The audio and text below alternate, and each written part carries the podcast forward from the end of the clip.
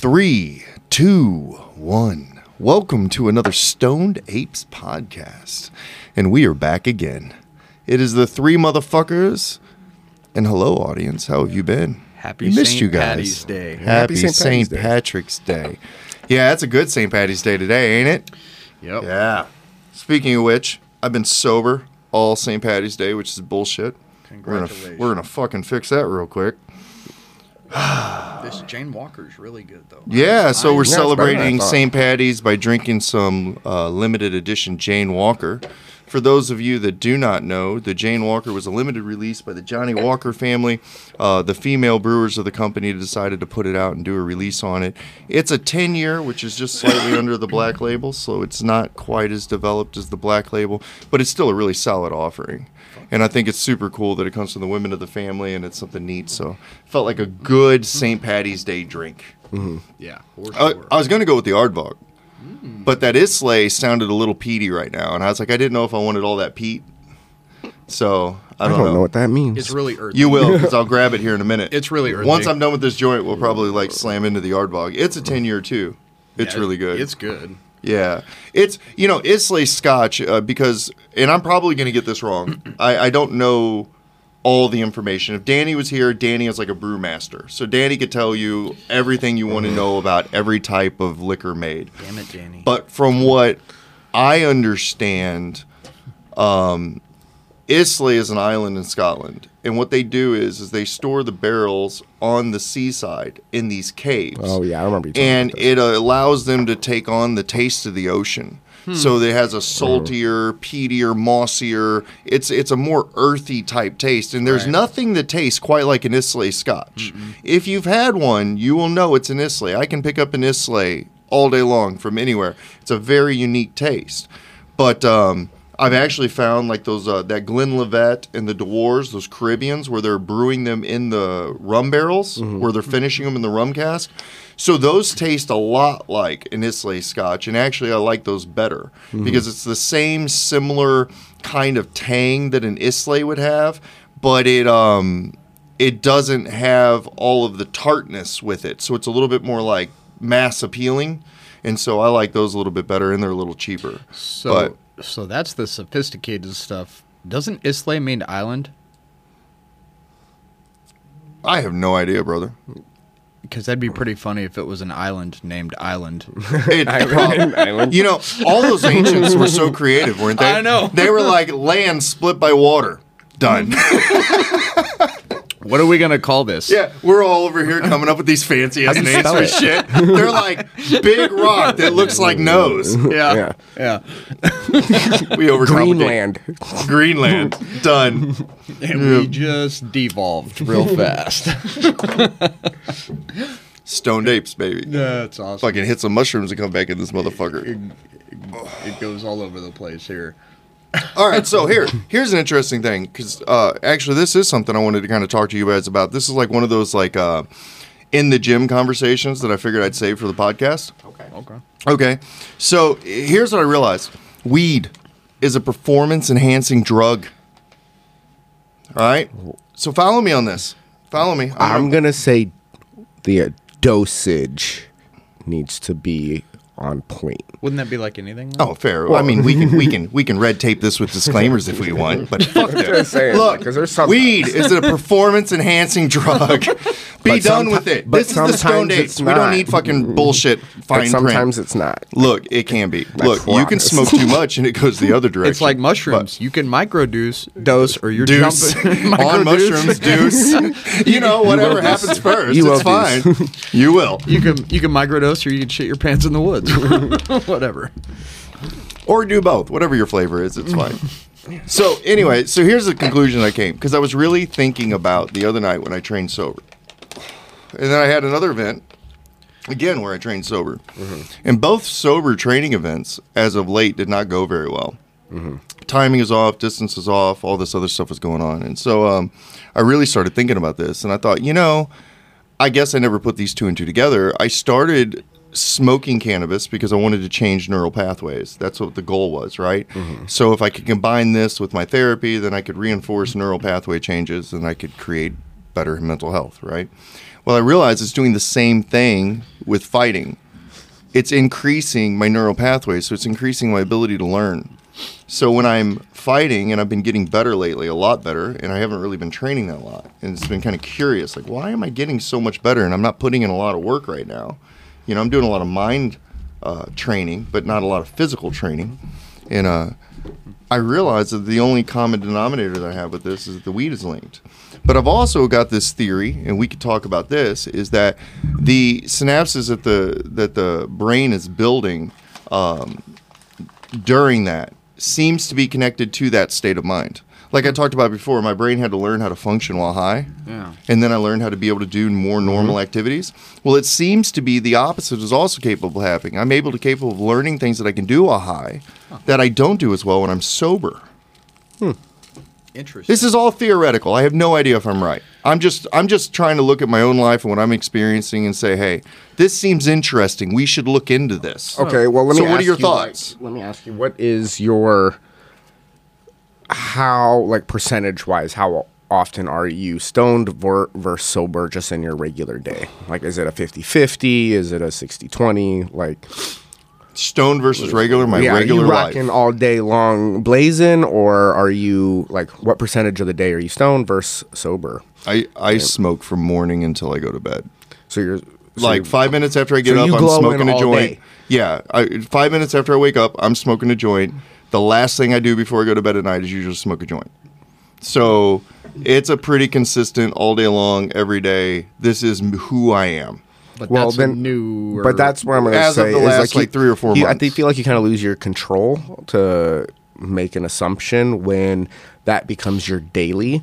So you have to learn new things, or you you're all like, there's no choice but to because you're in those situations or something like that. Even though you're stoned. I agree. Well, you I know. know I know studies have been done with like mushrooms. But I feel like my everybody adaptation from Muay Thai, microdoses. like you even said that. You you already you said that one day after the first time you didn't like me on the Mountain Dew. Like I've already noticed. Like I was when I was in there sparring the other night, we were doing that flow sparring, and I was pretty good. I was high, I felt good, dude. I was like untouchable. Like I felt like I was in the Matrix. Well, here's like like why you know they call it high. You know, is it's elevating, it's lifting you up, it's making you're lighter in your emotions, you're Mm-hmm. lighter in like and grounded at the same time. So it's you're running on another like wavelength all day. So like Yeah. being in that wavelength is what's making you better. Well, what's weird, what I've noticed with the fighting is, and, and I can only do this. I've only rolled a few times stoned, so the rolling it seems to be a little different because the rolling takes a certain level of anaerobic capacity from me, which I'm already don't have because I'm not a jujitsu guy. So you, we talked about that. Like you mm-hmm. can be in Muay Thai shape and not be in jujitsu shape, and then you can be in jujitsu shape and then die at Muay Thai. Yeah, like it is very specific to what That's you're across doing. any sport. Yeah, so. I am not in jujitsu shape right now. In fact, I did like three minutes last night, and I was like, "Fuck this, I'm out." like that was, I'm tired. And then I went and sparred six or seven rounds, still feeling like shit, but I could spar the rounds with no problem.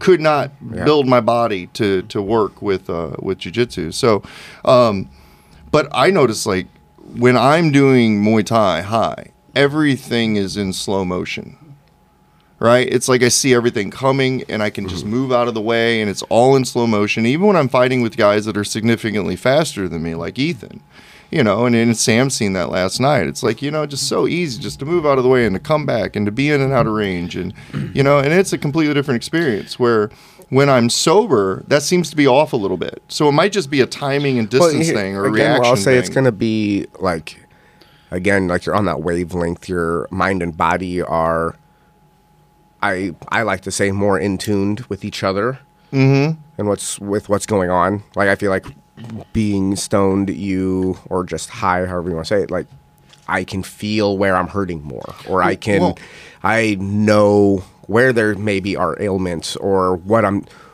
where the pressure is because I can say I can see the same thing in jujitsu where it's time almost slows down. Um, I'm seeing myself do things before my I'm realizing I'm doing them. Right. I'm like, oh, this is cool. Like I'm really good watching myself do this stuff while I'm doing it. I wonder if there's any actual neurological studies on it. Oh, I don't know. That would be interesting. Though it makes me really think about Nick Diaz. So that's an interesting uh, topic too, because I was on the other side of that fence during his career. And I was not a Nick Diaz fan. Yeah. And one of the things that I really thought was ridiculous is how weed could be considered a performance enhancing drug, right? Mm-hmm. And now I'm forced to relook at that situation from a different, completely different lens mm-hmm. and go, huh. I wonder if the reason why he was so upset is because he actually doesn't fight as well when he's not high. Well, so you're compromising his ability to perform Well, I guess and you're actually taking away from his ability to to perform in that environment, not add to it. I wish we had Danny here to punch buttons and look stuff up because I know studies have been done on, like I said, mushrooms and microdosing. That's why everybody does it out on the West Coast. Well, the problem the problem with studies in this area that I've looked into is because it's still federally illegal. All of the studies that have to be done are privately funded. And so the privately funded studies are going to be special interest studies. And that's going to one, it's going to skew the information that you're mm-hmm. getting from the studies, whether it's pro or against, right? Right, yeah. So you can't trust either side. And two, because all of the federal funding that has been done on it has been done to criminalize it. So to make it bad, the war on drugs, most of the information is in sources that you would have to go to that would be against your what you're looking for. That's how I discovered, for example, the neurological changes. That was a terrible study where they were talking about how all these addictive people were going into these uh, using marijuana and other substances, and it was causing all these terrible issues. I mean, if you were just reading that study from the face value of what they were wanting you to get, you would never touch marijuana in your life. Like you would think I was going to die the second I touched it. You know, so it took my ability to look at that and then go, okay, well, this is the information.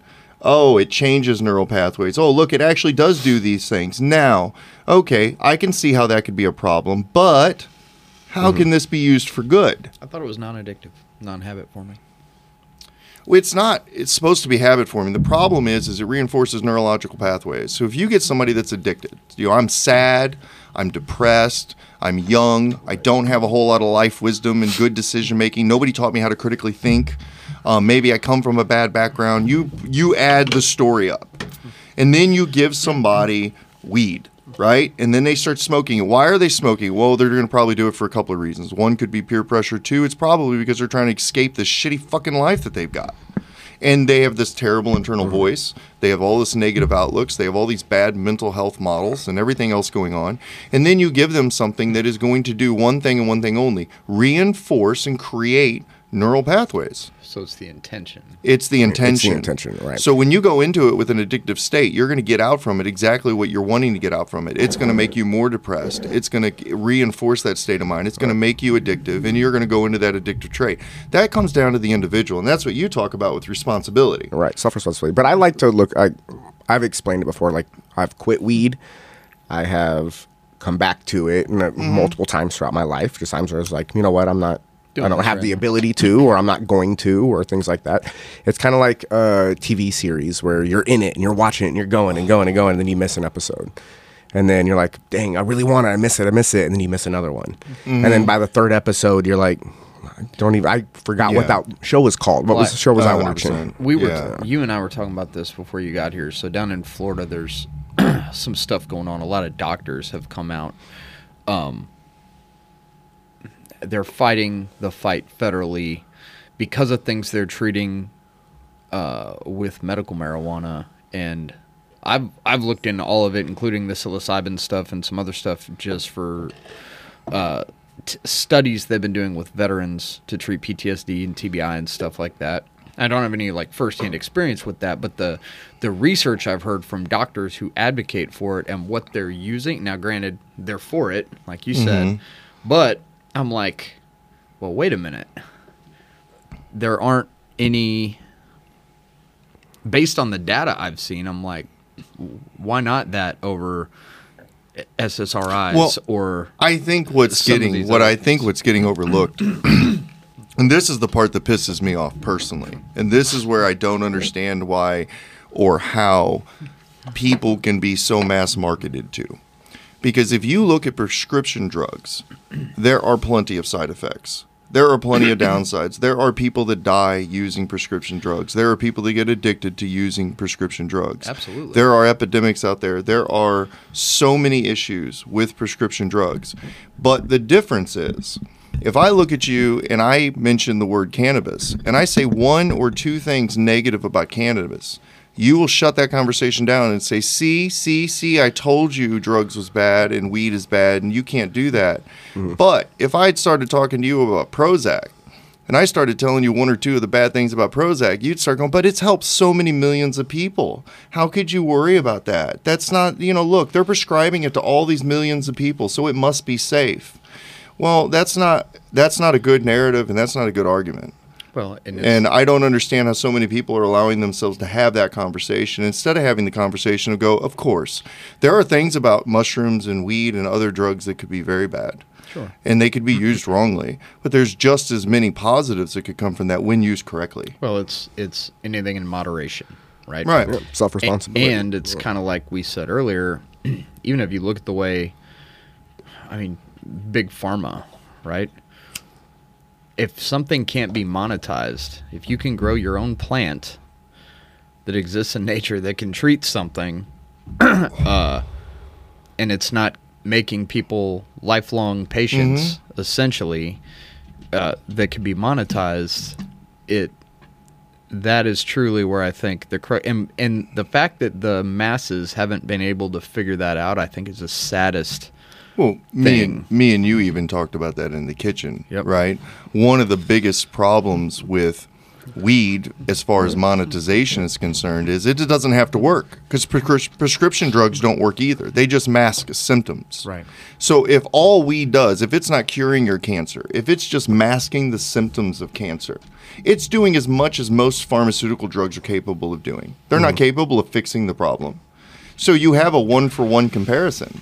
And one you can grow on your own, the other one you got to go get a prescription for. Mm-hmm. You know, and it's ridiculous. Well, that's why I think there's a lot of. Uh, if you look into it, people use you know herbal therapies or uh, like naturopaths and stuff like that. Like, there's fascinating stuff that's done. Well, here, I'll tell you the most interesting naturopath story that I have.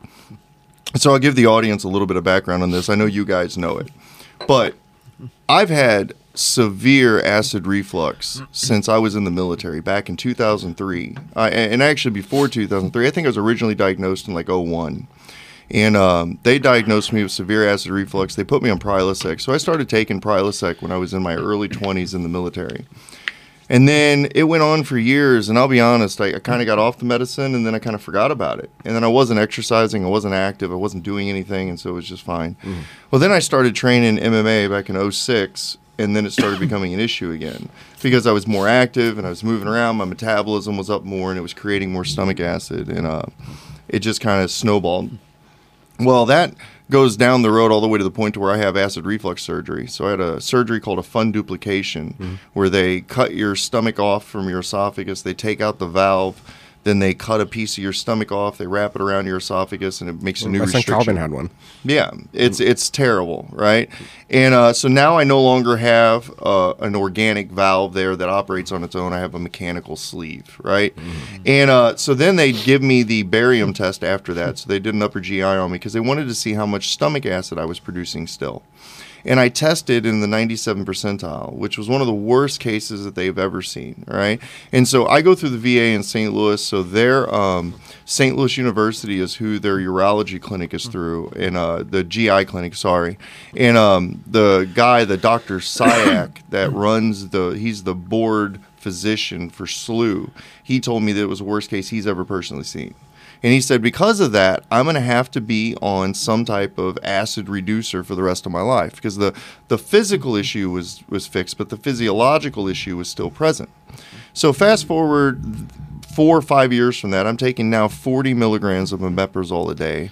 I'm on another, um, I was on, um, they just took it off the market, uh, as an emergency. So I'm taking 40 milligrams of omeprazole a day, and then I got an emergency 10 milligram ranitidine that I could take anytime I have a flare up, right? Hmm. And so this is how I'm living my life.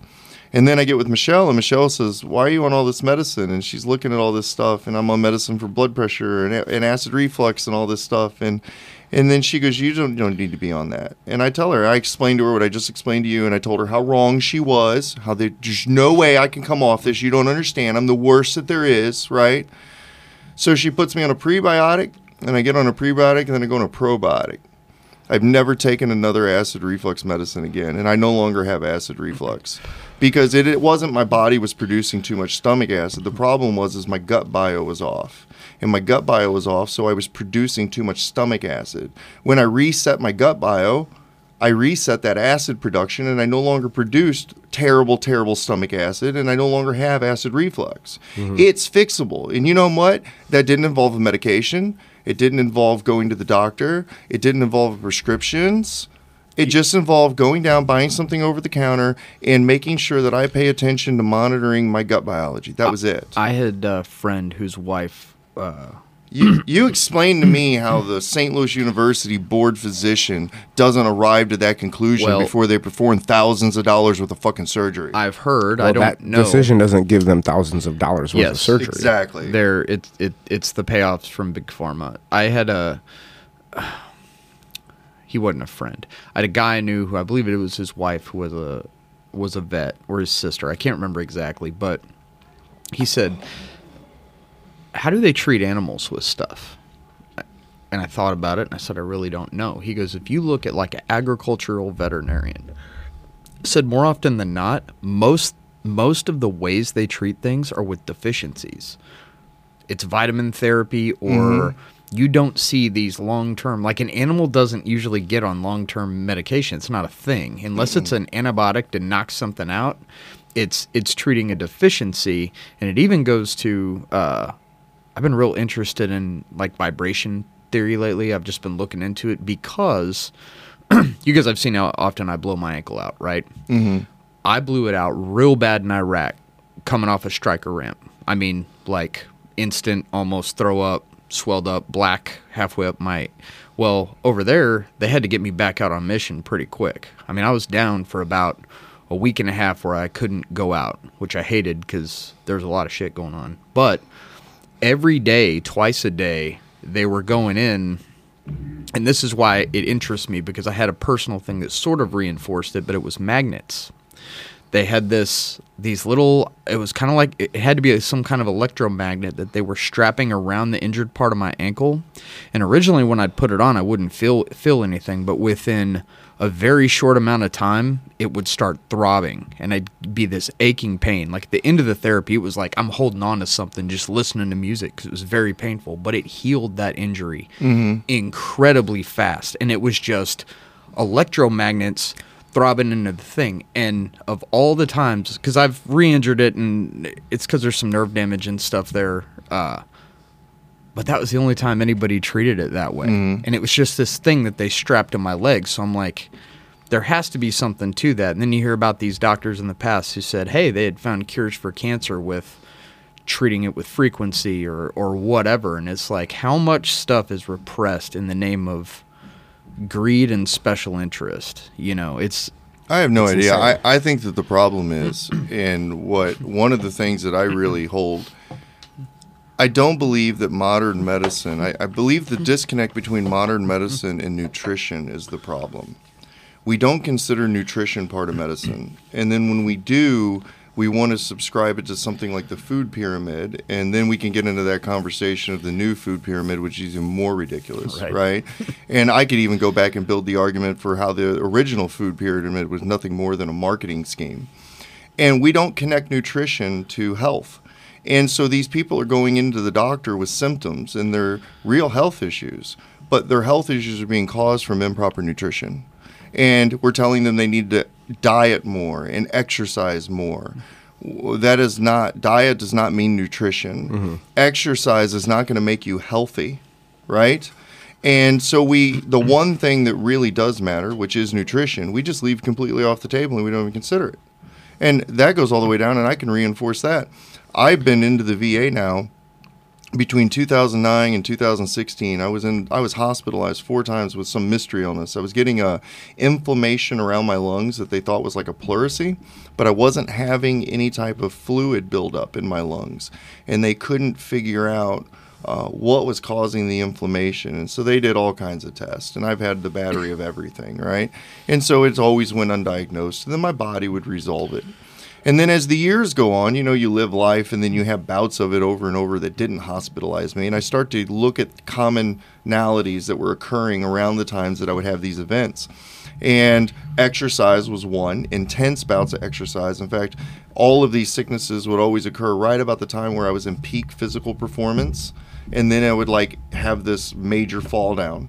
And then the other thing was is um, my diet would really clean up, and so I would stop drinking a lot of other drinks, and I would switch to unsweet tea.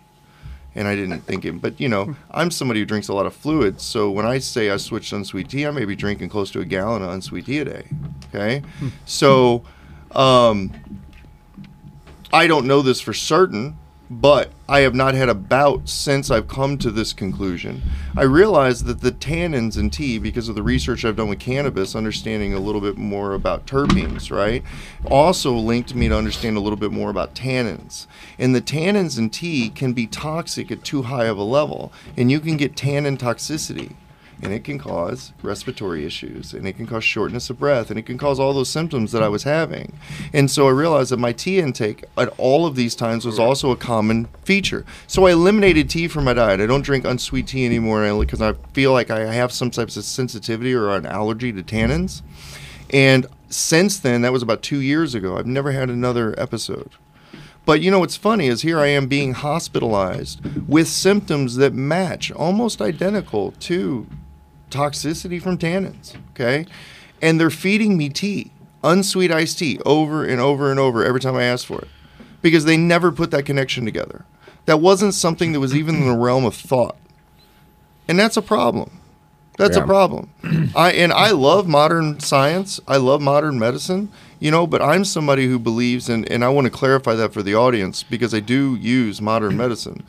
But my relationship with modern medicine has changed. I will use naturopathic methods to heal myself in the beginning. Mm-hmm. If it's something that I can't take care of, I will go to the doctor. I will get a diagnosis. Then, if the diagnosis is something I feel I can treat naturally once I understand what's happening, right? If it's something I can reset through a vitamin deficiency or something like that, then I will try to take care of that on my own. I'm not going to take medicine for that, right? I can control my blood pressure and all that other stuff. I know how to do that. So I'll take care of that stuff on my own. You can keep mm-hmm. your pills. But modern medicine comes in if, man, it's something I can't fix on my own.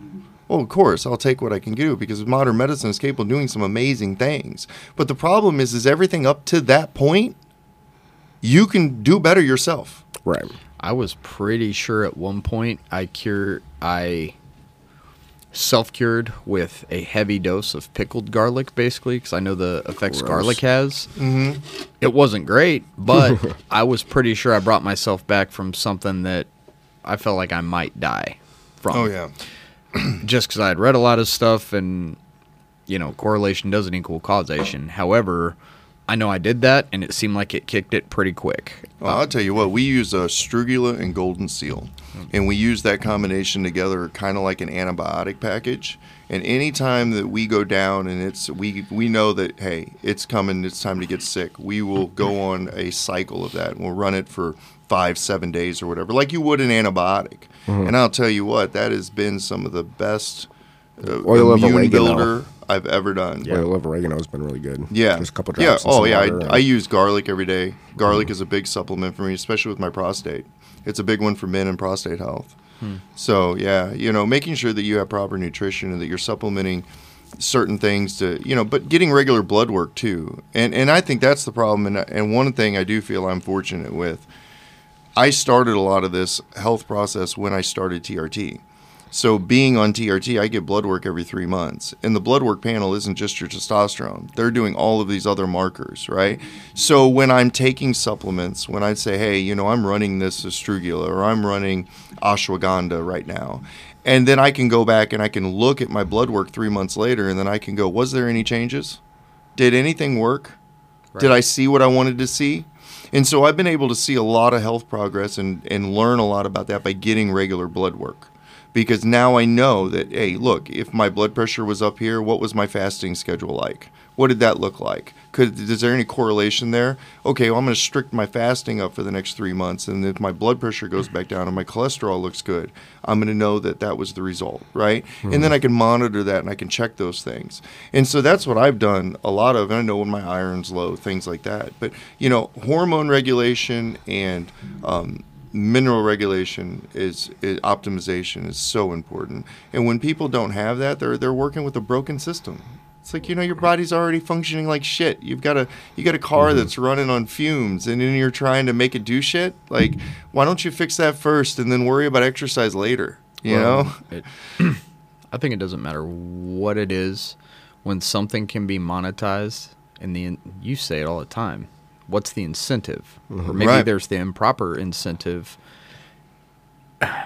Power. I could point to plenty of instances where, hey, this thing was developed. You know, like we talk about green energy and all these things, and it.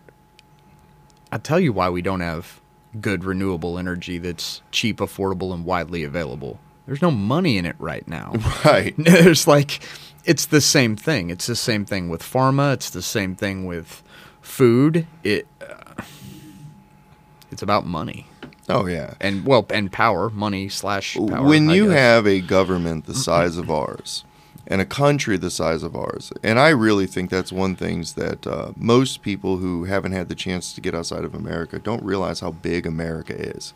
America is Huge. in- huge. It's enormous. And we're trillions of dollars in our economy right? You have a certain amount of funding that's going to be required to keep that system afloat. And the people that are in charge are going to be responsible for making sure that certain pots are filled when they need to be so that it can be distributed and reused. Well, who are the Re- donors? yeah, well, yeah. Regardless, I'm, well, I mean, and all of this is regardless of politics. Yeah. Regardless of politics, special interests. I'm just talking like if this, if we were just designing a car, right? Just the design of the government at a base level. Look, it needs funding. The way it's designed, it needs funding. Mm-hmm. All of these states want all of these grants. All these people want this federal funding. All of these people want these federal programs. Everybody wants their federal student loans. Look, everybody wants federal funding. That comes in the form of taxes mm-hmm. Right. right? And you're going to have to have certain pots of taxes that are going to produce a certain amount of revenues in order to keep that system going. So until something comes along that can replace that revenue stream, you're not going to get it. Right. You're not. It's that simple. How could you? What do you think the government's just going to voluntarily bankrupt itself just till you can save some money at the pump? Well, I, so speaking to some of the like the for energy, I can't remember who I was listening to. It just the video popped up randomly. I'll listen to YouTube while I'm cooking dinner sometimes, and videos will just go. and they were talking about some of the patents they've seen and people seeing firsthand some of these renewable energy things that happen and what they could do. I sent you something on it, I think. Uh, but if you think about it to that point, all these people who create these things, well, they want to get paid for it. But as soon as it gets out there, then there's patent, you know, suppression or, you know, whatever happens to make that go away. And the guy's philosophy in the video that I was listening to is he was like, look, if we could have these people just come out, like back it up with a blockchain or something so the information was widely out there, it'd be like when the internet was created. Let other industries be created by this thing coming out that create new jobs and things rather than but you don't have that at the at the highest levels. They don't want to give that up and then work on creating their new industries. The industry's mm. there. right. Well, see, the problem that you got is there's nothing wrong with the mutual benefit of once. No. right? Uh-uh. And so when Adam Smith wrote The Wealth of Nations, the mutual benefit at once had a social protection in it because there was a social responsibility. They believe Adam Smith believed that there was a shared responsibility and that the government had a social responsibility to the people because there were certain social goods that that your pursuit of your own greed wouldn't pay for, Right. right? Mm-hmm. And it was that simple. And I think there's nothing wrong with the mutual benefit of once when you have a balanced social responsibility accompanied by it. But unfortunately, we've lost our balance to that social responsibility. And so what we have is this untamed pursuit of one, and it's no longer mutually beneficial. It's only beneficial to the parties that are generating the wealth. Right. And everyone else has now become subservient to that because it's it, it has become completely monopolistic, right? And that's what people don't understand. You know, capitalism supports monopoly. The, you know, Lester Thurow wrote a book um, capitalism what was it? Well i forgot the name of the book. I'll have to look that up. Maybe i'll put that in the description. Um, but he wrote a book that talked about how capitalism and democracy was not compatible. And he said because they had two completely different philosophies. Capitalism was a survival of the fittest and it only creates monopoly. And then democracy preaches one person one vote everyone is equal right? Mm-hmm. So because the two are married together, that's where the beauty of the United States government came in in our economic system. But because the two are married together, it allows this really heavy survival of the fittest economy to be balanced by this democratic state which distributes the wealth among the people. Okay? That is the design that makes it work when you lose the distribution of the wealth to the people, mm-hmm. now we have a problem, and now we have a, nothing but a monopoly. And then that's why we're starting to see. That's why I say we, we see more corporatism anymore than we do anything else. And I know those labels aren't hundred percent accurate, you know, by definition. But I think that if you just put it as a function of what is happening, right? Mm-hmm. We have large corporations who are funding special interests to a government entity that is that is governing and making laws to to represent their special interest groups and funders.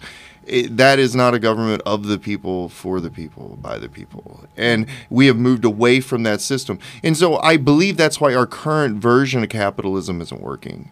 You know, mm-hmm. and so I think that maybe I need to change how I talk on that a little bit because I come off so anti capitalism because I'm not. I do believe that capitalism is the best economy in the world for producing wealth, hands down. Where I come off so aggressively is I also think it's the most dangerous economy in the world for producing totalitarianism. Okay? And so I'm scared to death of this thing when it is not controlled or regulated properly.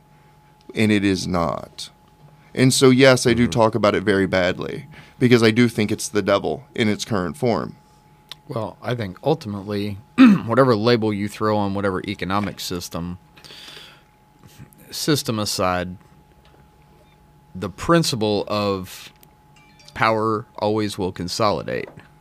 Right. It's just how it works, man. Human nature. You know, this is the problem with all of this, and we talked about this in that one one podcast. You know, it's how do you change biology? Right? You want to survive. I want to survive. At some level, that survival instinct is going to produce greed.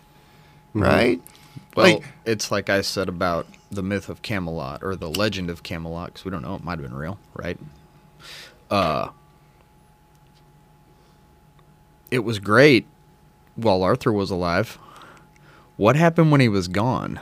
You know, to like, for you can't assume altruism will always exist, right? Mm-hmm. Or at least universally exist across whatever. If you have, you know, a truly altruistic group of leaders or or whatever, yeah, man, you could have that you know, shining city on the hill for a while. However, one generation, one regime change, one whatever. Well, that's the problem that people have, and there's there's the problem I have with all this encampment that we're having in politics right now.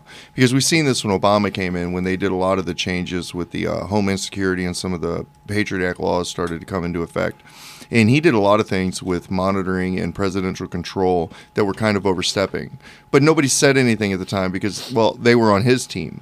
And the problem is, you shouldn't be saying, well, that guy's on my team. You need to ask yourself, do I want the person in that seat, if he was my worst enemy, have the ability to do that? right. And if the answer is no, then it doesn't matter if he's the greatest president ever. He shouldn't have the ability to do that. Well- and nobody is. We've gotten into this encampment thing now where it's like, well, my team can do whatever they want. And this other mm-hmm. person goes, well, my team can do whatever they want. It's like, no, no, no, no, wait a second. One of these days, it's not going to be your team anymore. Yeah, and we need to think about what the rest of us need. Well, I could even go back to, and I may be misspeaking, but I'm fairly certain this is correct. when I believe it was Bush Senior, they passed law or U.S. code or something. They codified where executive orders would carry the weight of law. Functionally, they voted to have us have a king again. You, you know what I mean? If You mean they changed the law to give themselves more power? right Oh, because wow. they because they were the haves. Well, it's like you talked about. that sounds when- like a conspiracy. Right. Well, when you talked about Obama, when they passed, when they passed the, a lot of people. I remember when I I read, I thought it was, I thought it was a lie. The National Defense Authorization Act passed in during his presidency. I don't remember which year. I know I was definitely in the military, and I believe in Hawaii. So, it was probably like 2014, 2015, and there was a provision in there. It was part of the Patriot Act stuff, sort of you're talking about for indefinite detention of American. It was literally like Yeah. Minority Report stuff, man. Like indefinite detention for potential future crime. And some of the things they had in there as indicators were like having more than seven days of food in your house. I was like, Mm-hmm. Well, but see, the, see, the problem FEMA is says you should. right. And see, the problem is, and, and that's where you go back to encampment. See, the guy that's writing that law is only thinking about a terrorist. If you really think about what he wrote that law for, it makes sense. Right. He thinks what would what would be the identifying markers of somebody that we would call a terrorist, Dude, right? it's the road to hell. and and it would boom boom. Right. But the problem is you can't do that because you got to stop. How many other people are going to fit into this model, right? And that's what they did at that time. Now, if you're in church or if you're all these civic organizations or whatever, now all of a sudden you fit the definition of a potential terrorist, right? And you can't you can't govern that way. That's not sound governing. Well, it's Right. se- setting the condi- vo- setting the condition to create political enemies. Like some of the stuff that was used, like all the stuff coming out about January 6th right now, right? Mm-hmm. was there some bad shit that happened that day? Yes. There are also a lot of federal agents provocateur that were there. There's also a lot of grandmas who have been political prisoners now. But you know what the cool thing is, and and this is this I think is something that I realized, and and maybe a lot of people in the audience have already realized. I don't know, but it was an epiphany to me just a few years ago, is understanding that our our politics really isn't any different than it always has been. We just now have this unique awareness because of the internet. We're seeing all this shit. 100%. So think about if that event would have happened 40, 50 years ago, we would only got one narrative that would have been painted by the mass media. It would have been put out into trusted news sources. There would have been no access to additional angles, no access to additional information. But now in today's environment, we have access to all of that. Well- so if you just look and listen and you don't try to form an immediate opinion, you can pretty clearly see what's going on. The problem is, is everybody wants to jump to that initial opinion without taking in all the facts or without considering all the sides, and then they end up on this encamped road Well- where they're all confirmation bias. And there's a reason why you see legislation they want to pass for control of the internet or you're seeing ma- you'll see massive battles on controlling social media platforms um pro and and against because of the corporatism thing and the integration with government that you talked about you know uh because the the home advocate or the you know guerrilla journalist or whatever yeah they can get the word out now. One video can go viral and make everybody go wait a minute right. hold on but they want to repress that because it's Well, it's destroying and- the narrative And what they a lot don't, of and what a lot of the people don't realize is, is everything that's this all comes down to business, right? One of the reasons why I love business and why business and economics and politics all kind of go together because they're all using the same strategy. Right, so political strategy, if you're trying to build a narrative, is nothing Don't different light than that uh, than uh, on fire. marketing strategy, right? And so when you look at this thing, what you got to realize is when that publicist puts out that piece, right? There are multiple companies set up already coming out with counter pieces or misinformation pieces that they're going to send out to try to spin that conversation that just went out. So if that first article is the truth or if it's a complete lie, it's going to get hit from so many different sides with so many different narratives that you're going to have a hard time discovering what the truth is. But see, those other narratives that are coming out, that is not organic. Those are deliberate marketing attacks. That is a strategy. Companies do this all the time when they put out products. If you came out with a new product tomorrow and I'm your competitive company, what am I going to do? I'm going to launch a campaign, a misinformation campaign to deter people away from your product or your discovery. That's business 101. Pepsi and Coke do this to each other all the time. So, how do you not think that this isn't happening with our media? It's the same strategy. So, people don't know what to think. Well, it's leaks and it's and that's why we talk about governments, but any more specifically multinational corporations, I think, and the control there, like that's where the real power is. It really is. Oh, it's such a global economy and a global political system at this point. You know, Dude, if you everybody is the fooling themselves. BlackRock owns almost everything. Like with who they're tied to, like it's just like that. Yeah. That's who's running shit. Well, the World Bank. I mean, if you just think about that in, in in and of itself, the World Bank has the controlling monetary interest of the world. Mm-hmm. That's not the United States. Dude, if you look at right, there's already a decentralization of power right there. That's on a global level. You don't need a global government to have control. You need to control the money, well, look at the IMF, man. You right? know? It's crazy. I don't know. It's all craziness. I think That's why I smoke weed. I think it's funny how we can always start lighthearted, and then all of a sudden, Like, it's hey, let's keep it light today. and deep dive.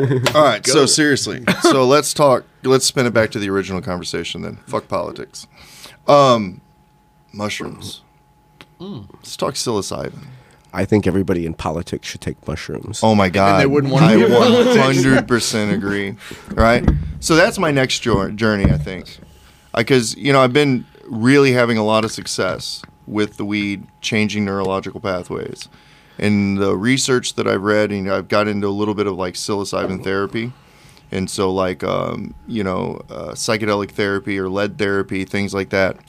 And uh, that stuff is really interesting to me because that's what they're doing. They're taking the same mental model techniques and pathways and leading you down and guided therapies and whatnot. And um, and so yeah, I think that the idea of setting intentions and going into that mind state deliberately to change um, is really interesting. I would love to have a researcher like Paul Stamets or somebody on the podcast. We're not near big enough for him, but that guy, hearing the research and the stuff he's done, and uh, I've listened to probably every TEDx and TED Talk that guy's done. Um, wow, man! It like just hearing that the your neural connections can go like from sixty or something up to like a thousand just microdosing. Mm-hmm. Like what it does, like it's fast. Well, like we said, the stoned apes theory. You know, that's how the the theory started. Like it did these things. So I played around with it a little bit, but I haven't got to the hero's journey yet. So I played around with it a little bit, and so far I've had two times to where I would have enough that I would say I took enough to actually impact me mentally, right? Where I could feel a physical impact of it. Um, but it was very mild. I didn't go on any type of psychedelic trip or Right, anything right. like that, right? I the way I would describe it would be like um, almost like a giddy light buzz. You weren't seeing I was, sounds. yeah, Yeah, I was, I was sounds, yeah. uplifted and kind of like you know buzzy, maybe Yeah. a little giddy. Yeah. That would be about it. But um, the one thing that happened on both of those occasions that was Hmm. interesting to me was I had a spontaneous onset of setting of intentions, and it could be that it was subconsciously there because I knew that's what I was looking for. Right? It could be that maybe it just occurred. I don't know. I don't want to read too much into that. But um, uh, both times I've seen significant life philosophical changes that occurred as a result. And one was a major paradigm shift in my life that I believe truly changed who I am as a person. And then the second one was pretty significant as well. And it was about breaking realizations and things. And the, and it was funny. The second time I did it, I had no intentions of setting anything. Mm-hmm. I was actually really in this kind of like lighthearted. I, I had took enough that I kind of thought I was going to go on a journey, and so I really kind of left my mind open to wherever it takes like, you. Yeah. wherever I go. Right. Yep. So I didn't really have a place, and then all of a sudden, out of the blue, like all, these intentions come to my mind, and it was like, hey, you know, you need to focus on this. Yeah, you while need we're to- here, yeah, yeah. set these intentions, buddy. This is important. And so I did. I took, I, I stopped and I took about a minute and, you know, I manifested my intentions and I cleared my brain and I was like, boom, this is where I'm at. And then I go into the experience and again, never made it far enough to go on a, on a journey or anything like that. But uh, those, those took. Yeah. You know, I definitely feel that when I came out of that, that physically took. Like I've noticed that I, a lot of my problems are like anxiety and, mm-hmm. and mental health related, right? So they're very environmentally produced. Like I will go into an environment and it will change my state of mind. And what I've noticed is is that after that that second event, the onset of the event in those environments is significantly less. Mm-hmm. It's like somebody cut it in half, and that is really kind of like ooh. My- yeah, I- kind of crazy. now I'm like, uh oh, do I want to do this again? Like, you know, if you look at cross culturally, so not even psilocybin, but psilocybin, ayahuasca, dimethyltryptamine, uh, a- any of those things where they were used uh, ceremonially, setting intention, everything else. I heard, uh, I listened to Sean Ryan's podcast. He's former Navy SEAL. He has some interesting people on there. Um, kind of in what we did, but just other people too. Uh, and he talked about about a year ago. He did a deliberate. It was for veterans with PTSD. I think he did it with a SEAL buddy, and it was ayahuasca. Like multiple doctors there. Like it was a very supervised, deliberate thing. And he hasn't had a drink in like a year. His wife was on a podcast with him recently, and it changed.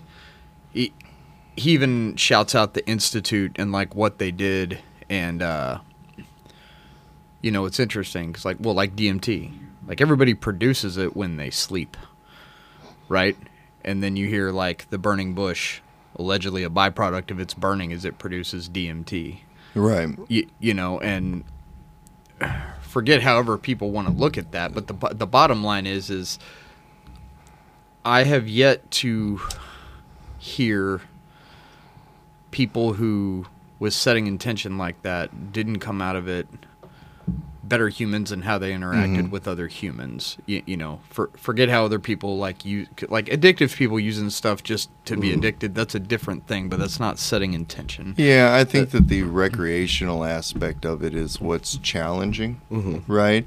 And I've even found that with cannabis. That is the one thing that I've even struggled with is I have to remind myself from time to time that this activity that I'm doing that I enjoy is medicine, right. right? Mm-hmm. And I'm medicating my body.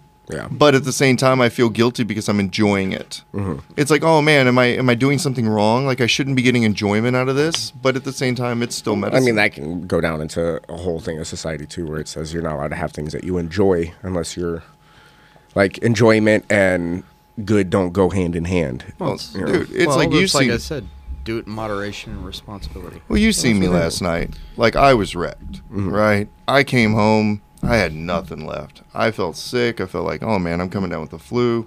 Like boom. I did my usual. I loaded up on vitamins and I built my immune system up and I threw the golden seal, everything, and I was like, throw the kitchen sink at it. Boom. But what was part of that kitchen sink? A fuck ton of weed. He said, Okay. He was leaving. He goes, "All right, Sam, I'm crushed. I'm gonna go home and get high." we, we were we were so, we were so done, and like we broke those kids. Dude, I walked through the door Oh and I God. dropped some edibles and then I started rolling and she's like, "Oh, it's one of those nights." And I was like, "Yep." I was just glad I came out of the headache. Like my TBI was bad last night. yeah, that's why I didn't want you sparring last night.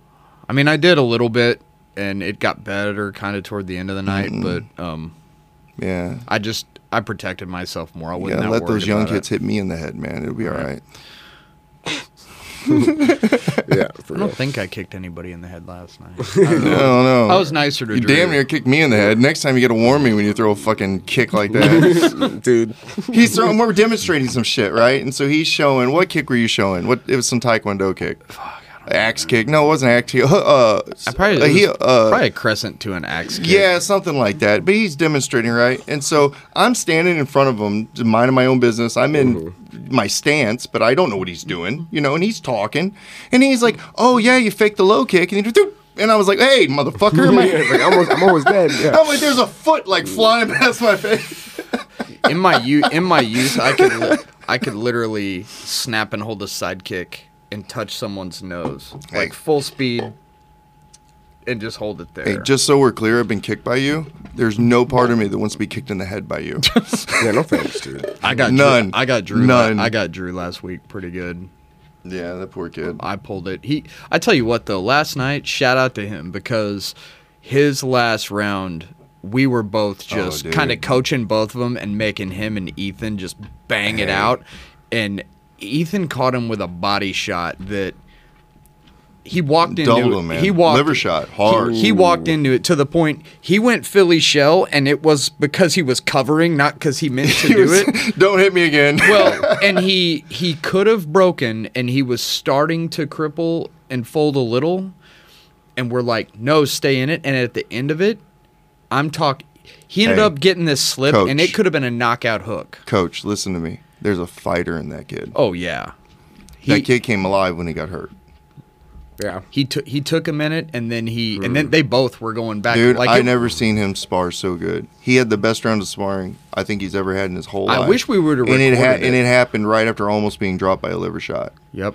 And he went two more minutes, and I mean him and Ethan, it was amazing. Yep. And his movement, his positioning, his getting at me. He still's got a lot of stuff to work on, but man alive, it was. Awesome. Oh, I was so happy for him. He and before that, like he was broke off even after him and I did like two rounds. Yeah. Like he was over at the trash can about to throw up. Well, I mean the warm up I gave him, they they didn't even finish it. It was a conditioning. Warm Nobody could have finished that warm up. I've done it. You're not human.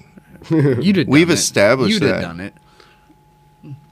I'm a more elevated human.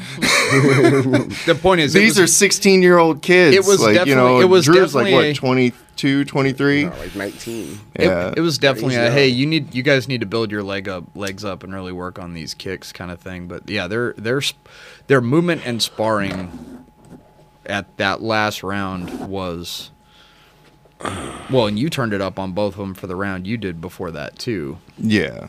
You were giving it to him a little bit, and uh, you did good though. Like I said, props. You figured out that glide. A Yeah, I was bit. It trying to work so- that in. It was so close. I was like, it's there. Oh wow! Like. Yeah, so he showed me. Were you there when he showed me that uh, front kick glide, that Taekwondo? Mm-hmm. So in Taekwondo, they I'll let him explain it. They could do it better than me. in Olympic style, they do this. I primarily did traditional. Oh, no, I was there for that. I, where you're almost gliding toward them. You Right. drive off, the, but it's not a j- jump. You're just, but you cover so much more distance, Right. and they'll tell you because I piece those kids up with it. And then they come in and they get hands. So it's like, what are we doing? and I told Anthony because I watched the way his kick is, and I'm like, dude, So I'm sparring with Drew, and it's my first round. And, and for the audience that is out there, I'm five foot eight. Drew is six two, but I think his limbs are probably a good six six. He's, Yeah, his dude, it's arms are ridiculous. ridiculous. Like Yep. he has got the longest arms. He's his limbs are way longer than his height would allow. Right, and um, stupid reach. so when and my limbs are relatively short for my height, so I'm probably my limbs are more like five six. So I, I'm already at a big disadvantage, and uh, so the reach issue is really out there. And you know he's throwing these jabs from like 11 and a half feet. You know it's like Jesus Christ. I'm um, and that. so I'm trying to come in with this front kick, and I'm getting pretty close. I'm I'm within an inch or so. I'm touching, but I'm not landing. You know, and uh, and so he's he pulls me over after the round, and he's like, "You got to do the glide." You got, I don't want to fucking do the glide. And he's like, "No, you're almost there. Just do it." And so here I am in the middle of a sparring round with this kid, trying to figure out how to glide on my back foot and touch him with a front kick while not getting killed by these arms. You know, and uh, but yeah, we figured it out. It was well, I got close. I, I elevated a little still, but I, I was all right. it was the right the mechanic was there right it was just a little too much It's I hard as was shit. like, yes Dude, the power that you have to have in your rear leg to do that, like props. Dude, I don't think people understand how strong Taekwondo people are, karate people with their legs. Like, you know, I think mixed martial arts and Muay Thai gets a lot of credit, but I, I I recently, as part of a workout routine, started doing horse stance. yeah, they were like, yeah, hold this for three, five, ten minutes. No, Try getting it. Try holding that. And dude. somebody hit you I in the look, legs with laugh at me if wooden you want. shinai. Laugh at me if you bamboo want. sword. But Yeah. I made I made a good horse stance for about a solid minute. Mm-hmm. Okay. Okay, one minute, good. Not a second more. Like we're Do you along. topple over, or do you get yourself out of it? No, I got out of it. It was all right. I mean, I didn't. well, then die, you can do it longer. Front roll. No, no, I quit. No, we quit. No, no. So now I'm working up to it. Like I'm going to get to that three, five minutes, right? But I don't think people understand. And I mean, I have huge legs. Oh yeah. I mean, my legs are massive in comparison to my body, and strength is not an issue. And it, what people don't realize how strong these people that do yoga and karate and you know that technique that he was talking about. Like, I just don't have the physical strength to move that way. I got to develop a whole new set of muscles to move my body in this direction like that. You do. You just gotta build. A, you gotta build. It's a neural pathway. It, Yeah. it really is. It's a like that glide where the kick can come from like way over here, Mm-hmm. and you're like, how did that happen? Some of it's footwork, but some of it's just you're only really moving your foot about your your base foot is moving about a foot along the ground, right. but instead of you already do it loading your kinetic chain instead of being anchored you have to let that move that foot Well, it made sense to me when you told me that I'm doing it already with my jab. right when I was walking back, walking back, and then I do that slide in jab off that second Yep. step. Yeah, and I didn't realize that. I was like, once you said that, I was like, oh shit. That's why I was watching your feet the Now I just got to put the foot there. Mm-hmm. You know, now it gives me two techniques from the same movement, which is bonus. So I really like that. Now I can switch it up a little bit. You got Ethan with it really good one time. Mm-hmm. I was like, win, yes. No, That- I lit him up a little bit last night. that was a little bit of a parenting moment. I know. he was making him stay in the pocket. He's, he he's he been rose in, to it. Hey, he did look, good. That did boy good. has been in a mood, and he in in our house because of the fighting. This is a conflict-free zone. Mm-hmm. We are not allowed to have conflict here, right? So if you're going to take your shots at dad, you're going to do it at the gym, right? And so I told him, I said, we're going to spar Thursday. I said, well, then we're going to talk, all right? So he get out there. He had intentions. Like he was going to put some to dad, and dad made sure. I, you know, I didn't put it to him too bad, but I made sure he wasn't going to touch dad. It's a he good did thing not. Sam softened him up with the warm up. Because him and Drew were like, fuck, is this thing over? Yeah. Finally, I was counting it out for him. Like, come on, guys. Yeah, but um, yeah, no, it was good for him. It was good for him, and I think it was a good space. So, and then we ended up talking, and look, it's all better. So It's amazing what the mats can do for people. the power of the mats. Yeah. Yeah, dude, it's some of the best place to work stuff out. You mm-hmm. know, it's it's that activity you get that frustration It's a safe, controlled environment, Right. and there's expectation and rules that will always be followed Yep. regardless. And it just feels good that that can happen. Yeah. You know, Oh, I'm grateful for it. Man, you have no idea how grateful I am for that gym. Oh, yeah. Yep. Tenth Planet is a special place, brother. yeah, it's definitely magic. It's good to seeing all the new people out there, too. Mm-hmm. Yeah, it's growing so much. For sure. Really good. Yeah, I really do think we should do that Muay Thai smoker though. Look, Yeah. like, we bullshitted about it, but now let's get serious because I I don't bullshit. We I we set dates. I noticed. We set dates and we manifest and we do shit. So you can't talk about stuff around me and not not expect to have to maybe apply it at some point. hey, I'm sure there'll be people down for it. What are you thinking? You think we should stick with this the rule set? I like that. I think that two minutes of fighting, one minute smoke off, one minute rest. I so think I could roll through. I think I could hit three rounds like that. You think so? Yeah, yeah, I think I could. The first round, no problem. Second round, probably no problem. I Third train pretty high. faded. I, I train pretty high, so I'm. I think I'm okay know, there. man. Now that third round, though, Yeah, I feel like I'm not sure where I'm coming out of that. first round you gotta get like in Yeah. it. Second round is probably Ooh, should we- solid. do we do Third the, round no? Do we do? Oh, here's an idea. What if the first round was just the smoke off, and then you had three rounds of fighting after that because you have to go into it high, no sober fight at all. I think you have to. You should do that anyway. Yeah, Yeah, yeah, just the whole place just smoked. I, that's crazy. Yeah, we got the garage door. We just roll the garage door up, just hammer Yeah, that I shit. mean, shit, we could set the fights up. Well, we don't want to do that. We don't want to set it up outside. That wouldn't be any fun. if it's a beautiful day. Maybe it'd be better if that mm-hmm. cloud of smoke is rolling out the garage mm-hmm. door, though. I'm just mad we're never gonna see the Battle of the Shawns. Mm, the battle You know that was the worst idea ever. you murder that poor kid. Oh my god. So here's something that's pretty cool. I got some uh, potential potential guests for the podcast coming up. Sweet. That's pretty exciting. So I have a. Uh, there was this guy that I knew back in the day. He was an employee of mine, and uh, he walked into my office one day off the street, and he comes through the door, and I look up, and there's this guy. He's about five ten. He's about 160 pounds, and he's got a, a higher waisted slacks on with suspenders, a yellow pinstripe shirt. He's got slicked, greased barbershop hair and a mustache that Yeah, we talked about him. Yeah. Right? And I look up and I think, okay, you have my attention, sir.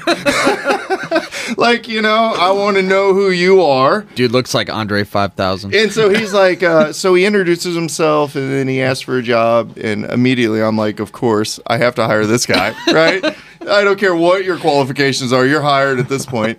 Uh, I just want to get to know you. you, you, know, knew, you knew he could 10 bar in your speakeasy. and so, and he didn't disappoint. Look, he's one of the most interesting people I've ever met in my life. One of the most inspirational people I've ever met in my life. And um, he is, uh, he really was influential in changing my behaviors and my actions. And he's so much younger than me. Like, this is a very young kid. He's probably 20 years younger than me. But he is so inspirational, and I really am excited. He lives in Montana now, so we're gonna have to probably figure out how to do this cell phone wireless Zoom thing, and then uh, we can get him in on the podcast. But uh, yeah, I think I'm really interested because he's a he's lived in Key West, he's lived in Alaska, he's owned a sailboat and like went around the world. He's done some shit, That's crazy. dude. Yeah. Yeah, and he's Pretty cool. and he's I, I don't even know if he's 30 right? Wow. And now he owns a house out in Montana and has another house out in the West Plains of Missouri. Like this guy is fascinating, and uh, he's excited about coming on the podcast. So once we figure out our uh, technological side of this, you know, as we are all tech savvy individuals, um, we need the captain. And uh, Yeah. captain needs to come off of vacation. yeah, no yeah, what is he doing? He's man? working. I don't know. He's pretending. Come on. He's, He's- pretending. He sent me a yeah, picture right? with him with beads around his neck in Florida or something. Yeah, Like, he's Yeah. probably Like yeah, on a knowing ship or something. What his version doing? of work is going somewhere, work, going to a meeting, and then three days of vacation that follow with some type of fishing endeavor or boating. That is Danny's idea of work. So Damn Come it, on, Danny. Take us on a trip. Damn trip. it, Danny. Take us on a trip. yeah. yeah, um, motherfucker. anyway, no, it's good. To, it's good to be him. Good for him. Mm. Anyway, what was I saying? I don't know. We're shit talking Danny. We can go back to doing that. Oh but my we- god! but we miss He's him. not here to Yeah. defend himself. Yeah. No. No, so yeah, I'm really excited about getting him on the podcast. Yeah, that'd be awesome. Th- So that's a potential. Um, another potential I don't think I can talk about on air yet, but that's kind of working its way through. That should be a big announcement coming through. I know we're gonna have a couple uh, young soldiers on. I think soon. Yeah. Oh, yeah. We're supposed to be doing that. We got those guys coming in, right? next month. Yeah, Yeah, they're that's coming in in April, right? Yep. Yeah, so that's going to be pretty cool. Well, I'll tell you what, I'm trying to find. I haven't told this story yet. I don't really talk about my army stories. Sam's are so much cooler. So I don't even try. It's like, fuck me, whatever. So it's like I was in the army once and I went to formation and yeah, that was it. Um, but so I have a, a cool army story that's worth sharing. okay. And uh, so here I am. I'm straight out of basic training. And uh, I go back home and uh, do my little stint after basic.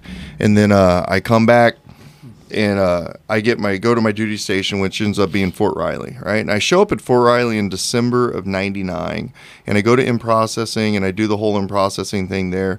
And for those that never been to Fort Riley, Kansas in the winter, it's fucking cold A lot of wind. okay and it's windy and it sucks and so I'm not 100% happy to be there. And then after about a week of of being there, I get picked up by my company first sergeant and a few of the guys that I went to basic training were with me.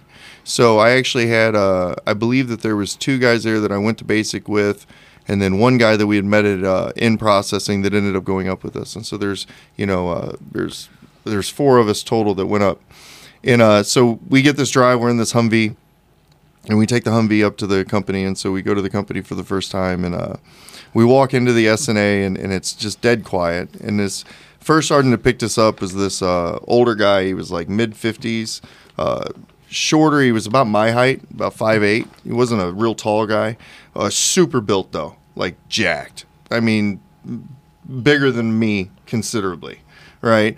And um, but he was an older guy, and you know he just had a presence to him. I think he looked Samoanish, looked kind of Japanese when I seen him. I thought he was like a Asian a persuasion, right? And uh, so we walk in and we we go back through. We walk down the hallway, and uh, we go into the the head, the little headquarters area there, and they got the table, and we sit down at the table, and then the guy starts to talk, and as soon as he starts to talk, he goes, "Welcome to Charlie Company." My name is First Sergeant Yoke. And I thought, this dude's fucking with me. Nobody talks this way, right? Like, okay, this uh, this is not happening. And then he starts looking around the room and he'd take pauses and he'd look at his hand like he was looking at his watch, but he wasn't wearing a watch. you know, and he's like staring at his watch and he'd look at us, he'd start talking and he everything that he would say, he'd be like, all right, sappers, and then you know he'd just go, and so finally we get done with this little little uh, introduction, which I have no idea what the fuck happened at, by the way, because I, I the entire time I'm just mesmerized by like what the fuck am I watching right now? What's like, happening? This is truly a shocking event. Like you think you're on TV, like this is candid or something. Like there's no way that this could really be happening. And so this guy gets us up out of the chair, and then we walk over and we go into the hallway. And on the hallway, there's this giant um, painting of this three fingered Arnold Schwarzenegger two tooth pictured thing. And, and he goes, You see this picture right here? This is The Rock. He goes, So listen.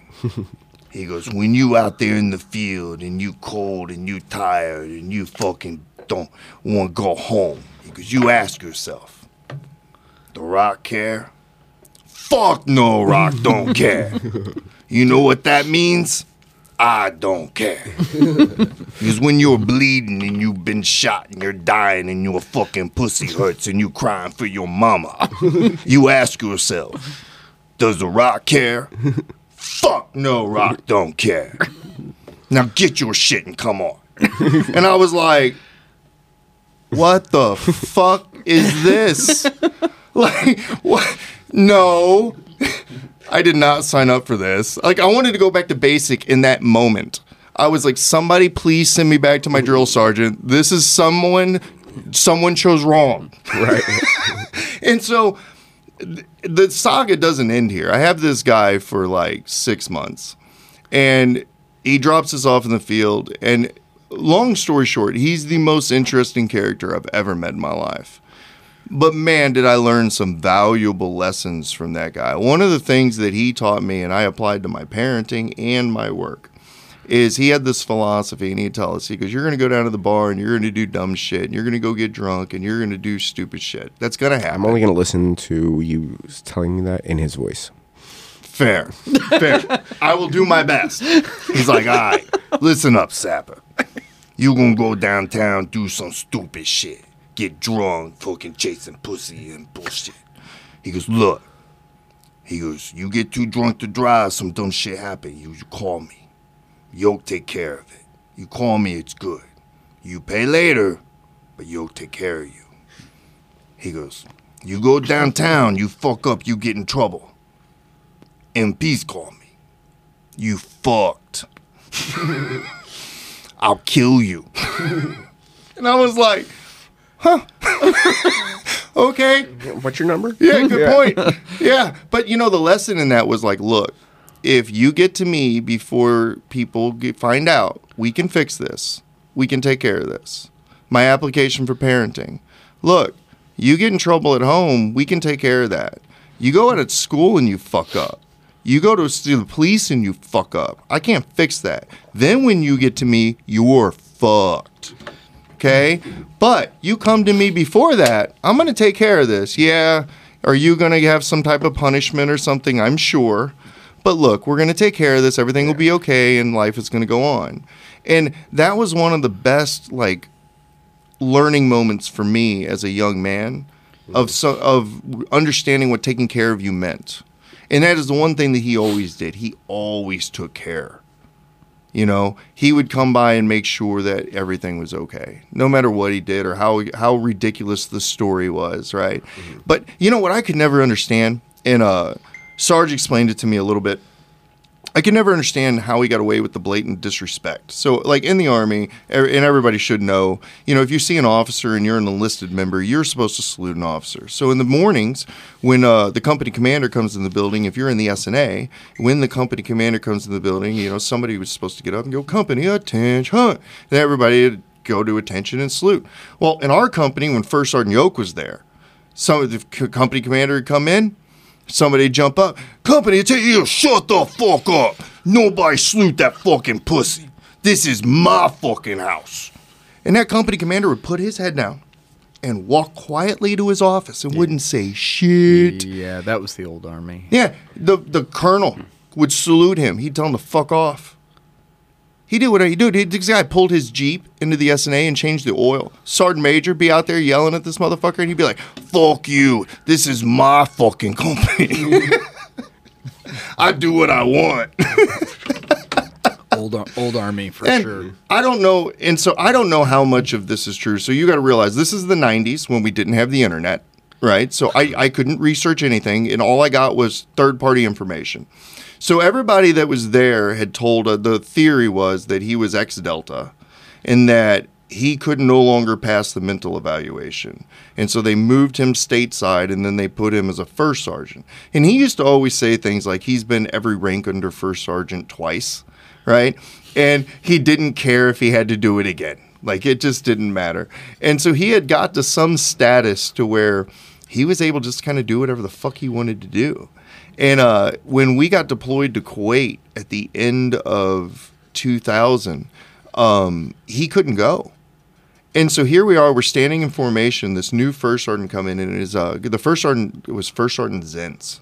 First sergeant Zentz in, in my book was an amazing first sergeant, and he was the definition. When you think of like badass, like Marine Corps style first sergeant, this was first sergeant Zentz. Like he was a badass, and he was a great first sergeant, and it was a good rotation, and I have nothing bad to say about him.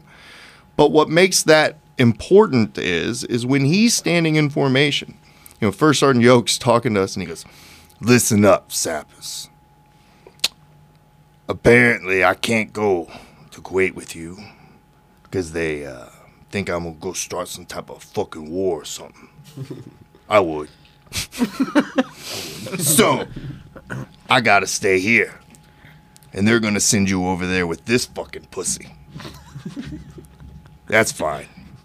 He no First Sergeant yo, but it'll do.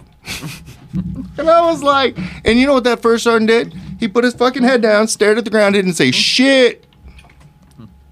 You know, as an impressionable E4, or oh, I was what, at that time, I think I was an E2. My brain could mm-hmm. not understand what the fuck was happening. This entire experience with this man was larger than life. Every day, in out, day in day out, hours of formation of this guy staring at his hand, talking to thin air, his bitch mother and fucking mayonnaise sandwiches, like crazy as shit, man. And so I'm desperately trying to find this guy right now. I've reached out like 17 year battalion boards. I'm doing everything I can because I know he left Charlie Company in 2000 and went to Fort Leonard Wood. And he became a basic training first sergeant when he was there. And we ended up getting one or two of his recruits, and they came back equally fucked up. What year was that? Uh, this was back in, uh, that would have been in 2000. 2000. Okay. So I don't know where he went from there. Well, I mean, you think about it, he's probably like 60s now. Or 70s. I bet you he was in his 50s then. maybe the army back then, man. It He looked like he was 55 or 60. He Every- could have been 31. everybody did back then. No, that that was I had a lot of first sergeants like that. At That- 34 going on 76. that that was That's a while ago. that was the thing for sure. My dad was in Fort Leonard Wood in like 2017, maybe 2016. Thank you for that. I love you so much. He's retired too. I'm not retired. oh, only one of us at this age is retired, Yeah. and he deserves it. Way more. Yeah, I've not been blown up ever. ever, not once. Nope. You ever been in a bad car wreck? I got a No, No. I haven't done that either. I got hit in the chest with a uh, Roman candle once. Does that count? Caught my shirt on fire a little bit. I don't think that scales. Look, look, look, look. I got Not at kneed all. in the chest once that felt like a car wreck. The closest thing I can compare That has it to to count. is, and it's not even close, would be a car wreck, a bad, bad car wreck. Yeah, Yeah, I'm out. No thanks. Yeah. See, I'll- that's I'll why let- I told First Sergeant Yoke. That's like what. That's what I got. I mean, that's my army story. Like it stops Does there. the rock care? Nothing, nothing good happened after that. Does the rock I- care? I'd Fuck say- no, rock. You know I'm getting that rock tattooed. yeah. You told me. I'm fuck 100% getting Charlie Rock tattooed on my fucking leg. Fuck it. Cause just because I want that memory of Yoke, man. He was a really impressionable person in my life. And uh, he took, you know, I took a lot of lessons from that guy. As, as crazy as it was, underneath all of the theatrics, was a solid human being Yeah, who was a great leader and a great soldier. there were. And that's the truth of it. I can't. I've lost track of the amount of straight up cartoon characters that I've served with. Like, I never served with anyone after that that was anything even close to that. Everybody else was relatively normal. I mean, of all all dispositions, shapes, and sizes. Like some of it, it's like this is a real human. Wow. okay. Wow. Cool. You know, that's something funny. Uh, Michelle and I were talking about that the other day. We were talking about genetics and how some people, and we weren't talking about it in a derogative way because I don't feel bad for them. I think it's actually a unique thing. But it's interesting how things that we consider recessive traits, how so many people can be born sometimes as a total package. Like one arm's not as long as the other, or one chest is smaller than the other, or there's torsos disproportionate to the legs. And like you see that every now and then, you'll see somebody who is just truly unique, where no feature is quite right, but it's like the whole body is that way. And it's kind of interesting when to think like, yeah, you know, I wonder how those anomalies like that occur. Well, I think it's cool just when you see people who, whether it be genetic or from an injury, who I, I watched this guy. Uh, he literally has no legs. Like I think he's actually amputated at the above upper waist. Uh, little little black dude, and he's in there doing MMA. I think it was with Oh, yeah, I the think I've goat, seen the goat shed like guys yeah. or something, and like he's swinging at him, and like but then when they get on the ground, they don't know what to do with him because they can't control his hips and stuff. Like some of the stuff he's Hey. doing, you're just like, what? Arm drag to back take body lock. Well, right, but like his body lock, Hey, he's like, last "Look, I time I checked- much, and he's gone. Last That's time I checked, that sounds like a 10th planet kryptonite. Can't leg lock him. Can't leg like him. Yeah. I just lost fifty percent of my stuff. Damn it. Shit, Wrist lock. Do over, do over. just wrist lock. Well, it's a problem because he's operating on that, so his arms are legs. You know, so Well, sure, it's there goes all your guard options. all your guard options are gone. There's nothing. Oh, shit. You body like the shit out of that, I guess. Let, my luck, he'd be fucking like 50 inches around. You, you pull guard on him and he bumps up and he's in mount. You're like, what? What? what just happened? You know, that would be a real issue. You know, but that's the same thing. It's like you we were talking about that um, with Drew. His arms are disproportionately long for his body, mm-hmm. right? But that is a unique quality that works in his favor in the fight, right? Not only do you have somebody that's taller than you, but mm-hmm. even when he's fighting somebody the same height as him, he still mm-hmm. has a significant reach advantage. hey, dude, it's just that thing. Play to your strengths. Exactly. Like, Right. how awesome is that? You know? Yeah. It's just interesting how we all get some. Sometimes we get these like unique things, and you know, it, it just it's strange how it goes from person to person, and how most of us fit into this relative mold, and then every now and then, outside of the mold, come these things, and It- you know, do you- it's so cool. You have Apple Apple TV. No, I don't. So there's a TV show that it's not very often where I watch a TV show where I'm like, that's a really cool, interesting idea. There's this show on there called See, and Jason Momoa is like one of the main lead characters. And the the overall premise of the show is it's whatever 100 years into the future, some pandemic wiped out most of humanity and it's rebuilt itself, but most of the humans who are around are blind from birth and there's a few children that are born that can see. Well, Jason Momoa has been like a war chief for this tribe, but he's blind. So all the fights, all the movement, everything happening in there, everybody's blind. It's the most inter- but it's incredibly savage. Mm-hmm. Like incredibly incredibly savage. And a lot of it's like sort of grappling based but with hand weapons and stuff. I don't know, it's just the a very interesting premise of what if. I wrestled a blind kid in high school, and I lost. but yeah, that was that was an interesting thing. It's a good So, show if you ever Yeah, they make you start where uh, you're touching, Yep. and uh, I thought that I would uh, win the match by separating. And as I was trying to like slowly circle around him, he was following me because he could feel the changes in the mat and knew exactly where I was at. And then the dude was a gorilla, so like once he got a hold of me, it was that. game and you know my grappling game is so good anyway. Right, Uh, so it's definitely my strong suit. I didn't know you wrestled. Uh oh. That oh, actually makes a lot of sense. Dun, It does, it dun, really does Oh shit! Did I just tell him myself? Well, we're not going to talk about that ever again. No, how hand you're gra- tabled. how, you grapple, how you grapple makes a lot of sense, Yeah, kind of. yeah, kind of. I, yeah. Well. and the yeah. MMA thing makes sense. yeah. Dun dun. Probably gonna have to wrap it up here, guys. It's for me. Yeah, it's getting close. We finding it. Yeah. All right. Well, thank you guys for joining us for another episode. I would like to uh, make sure that if you're uh, listening to us right now, if you would like to follow us, make sure that you subscribe to the channel and click that notification bell so you know when we drop future episodes. We got a lot of big things coming, hopefully by the end of the month. Uh, I believe we're going to have a newsletter rolled out, and I think we're going to have a Patreon page up and a few other things that uh, is going to help start driving some better content and allow us to get out there and to do some things that we've been really wanting to do. So uh, I'm excited about that. Hopefully, you guys are as well. Want to give a big thank you to our sponsors. I want to thank you uh, to Anthony Ferguson over at Malevolent Art Tattoo Studio in Barnhart. Uh, he is an excellent artist, and I encourage anyone out there who is uh, looking for something that has a lot of line work, or if you're wanting something that's a large color saturated piece, um, or if you're into like illustrated, uh, definitely reach out to Anthony. Uh, he does so many different styles of tattoos, and he's one of the best artists that uh, that I know and he's a great guy. Give you good personal service. Look in the description; you'll find the link. Go ahead and reach out to him. If you mention the Stoned Apes, you'll get twenty percent off of any booked appointment. So uh, we encourage you to do that. I'd like to give another shout out to our other sponsor, and that would be Elliot Groth. Elliot Groth owns Gateway Tattoo Studio. Gateway Tattoo Studio is in Arnold, Missouri. Um, he is an appointment only artist, and he specializes in black and gray and realism.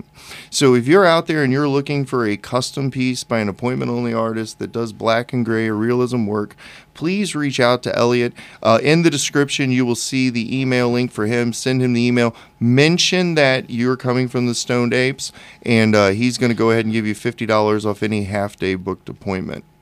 Elliot also owns eGroth Productions. eGroth Productions is an audio and video company. He is a very creative guy. He shoots a lot of the videos that you can see on the 10th Planet Instagram. I'll make sure to have links down there to the uh, eGroth Production Instagram page and the um, 10th Planet Instagram page. Make sure to give 10th Planet a follow, please. And we will, um, you guys can go ahead and uh, check out some of his work.